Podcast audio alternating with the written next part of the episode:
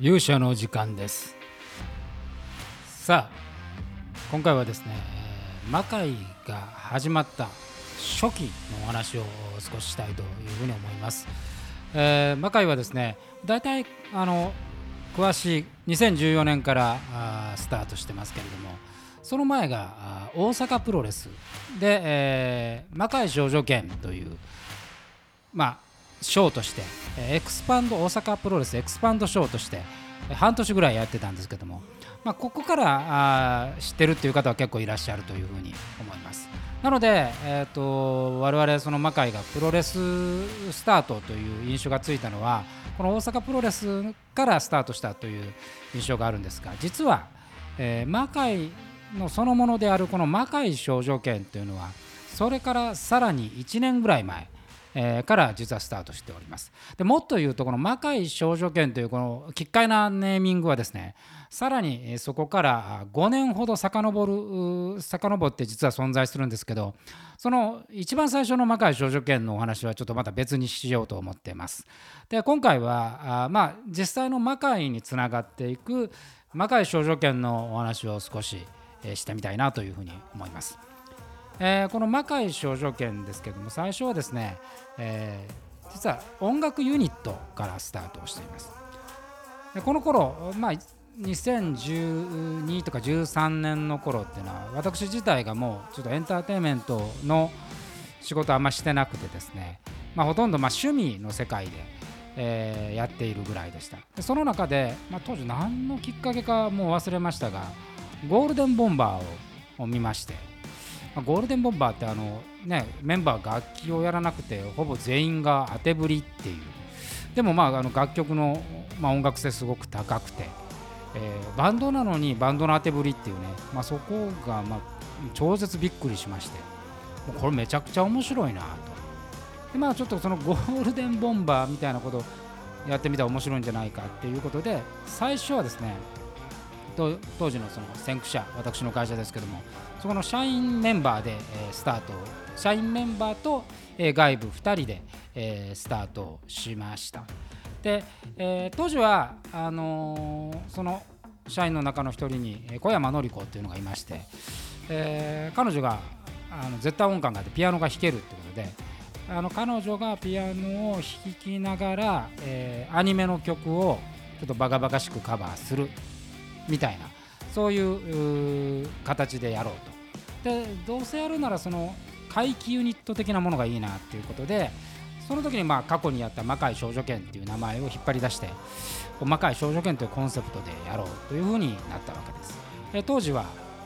まあ4人のメンバーですね。えと初期第1期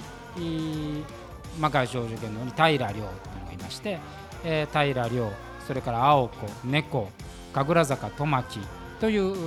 4人は、まあ、このこの4人はまあ最初からいたという形でございます。でボーカルは、えー、当時はソニーの女の子がソニーミュージックの女の子が1人、えー、一緒に、まあ、遊びでやってもらってまして、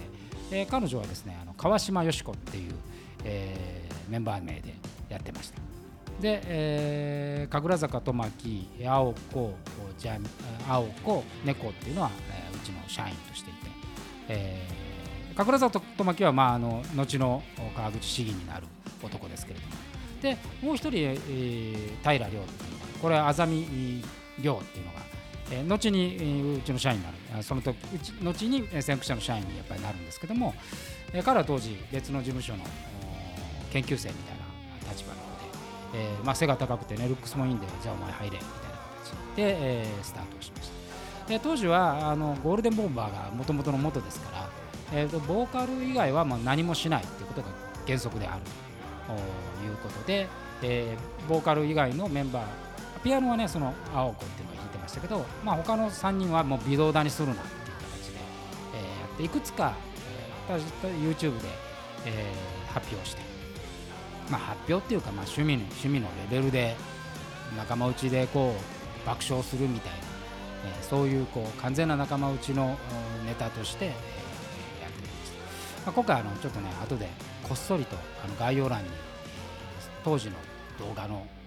もうすでに伏せてますけど限定公開で、え、特別に皆さんにお見せしようかなと思ってるんですけどなかなかバカバカしい、え、ものでございます。で、え、だから衣装とかもうほぼ現現在というかあの魔界が始まった時の魔界少女剣の、えー、格好でございました。でまあそうこうしているうちにそのボーカルの川島よし子をやっていた女の子があまあ離れまして、えーまあ、仕事じゃないですからね、あのー、遊びだったんで、まあ、なんとなくいなくなりまして。いなくなったあたりで、えー、まあなんとなく細かい少女剣っていうユニット自体は面白いんじゃないかな。じゃあもう少しもともとやりたかったそのゴールデンボンバーみたいにボーカル以外はやっぱり微動だにしないっていう楽器すら持たないっていうやつをやってみようじゃないかっていうことになってその当時私があの師と仰いでいて非常にあのコインしてもらっていたコロンビアミュージックエンターテインメントの会長の広瀬さんに、えー、作曲家を紹介してもらってこれが吉田隆さんです。初期の魔界の魔界大戦とかね。えー、魔界真珠とか。初期の魔界の名曲を全てこの吉田さんが書いてくれたんですけどもこの吉田さんを紹介してもらいましてで吉田さんとまあ意気投合してじゃあ、えー、私曲書きますと、えー、いうふうに言っていただいてじゃあまあ僕は歌詞を書きましょう。ということで生まれたのが「魔界伝承」という曲です。でこの「魔界伝承」が生まれて、まあ、ととはいえそのボーカリストは少し前に辞めてしまっているのでボーカルがいないと。で吉田さんに誰かいませんかというふうにこう聞いたらですね当時吉田さんは花の刑事のパチンコのねパチスロの花の刑事の、まあ、挿入歌の作曲とかプロデュースをやられていて、まあ、角田さんが歌って、えー、いましたかね、えー、で結構まあヒットをしていたんですけどもその時の角田さんのバックダンサーのチームの女の子が1人、えー、歌が歌えるということで、まあ、紹介してもらいました。これが躍動っていうグループで、えー、まあってそのメンバーの一人のいくみちゃんっていうのがあいいんじゃないかと、まあ、その時はま深く何も考えてませんからね。まだ遊びの域なんで。じゃあちょっとじゃあ彼女いい声してるし、えー、じゃあやってくださいよということで、えー、彼女が初代ジャミというふうになったわけです。でその時にまあその躍動のリーダーの佐藤さんという方でねあったんですけども、まあ、躍動自体も非常に面白くて。えー、よさこいをベースにしながらそこに、まあ、ダンス踊りをつけるとでメンバーも全員もともとはほとんどあの俳優を目指して男の子は2人とも俳優を目指していて、まあ、女の子も、まあ、あの完全なダンサーっていうわけではないっていうことでその独特な、まあ、佐藤さん自体がきっちりダンサーというよりもその振付師でやっていた人で、まあ、非常に踊りがね和的で面白いなということでじゃあまあ躍動も一緒にやりましょうよということで躍動をこう、えー、入ってもらう。この時にその中のメンバーの一人が、まあ、現在もまだ長らくいるかげろうだったわけです。でまああの結果的にはその躍動が影同士っていうキャラクターだったんですけども、まあ、結果的に現在その残ってるのはかげろう一人というえだからかげろうはもう本当初期の初期から中に関わるというふうなことになります。で、まあ、その「魔界伝承」という曲をとりあえずあの遊びで PV 撮ったりしながらやっていたんですけど、まあ、吉田さんは非常にこうキャッチーな楽曲を書かれていて吉田さんとこ面白いねみたいなことで何曲か作って、えー、でしかも、まあ、そこからあそれをこう有名ミュージシャンにカバーしてもらうみたいな企画。これまたちょっと別途お話したいと思いますけどそういう企画もあって、まあ、楽曲が増えじゃあライブをやるかという話になって魔界少女展というライブを、まあ、六本木の B ハイブっていう、えー、ライブハウスで、えー、スタートすることになります、まあ、あのこの時も結局ボーカル以外は微動だにしないっていうコンセプトなんで、えー、まあライブなんですけどその楽器もありませんからね。でその時にちょっとストーリーを立てて映像と、まあ、ハイブリッドしながらあやっていくっていうスタイルを組んだわけでございます。これがもともとの、えー、魔界のスタート。でこれをやっているさなか、全然別のラインから当時の先駆者の会長のラインから、えー、大阪プロレスさんと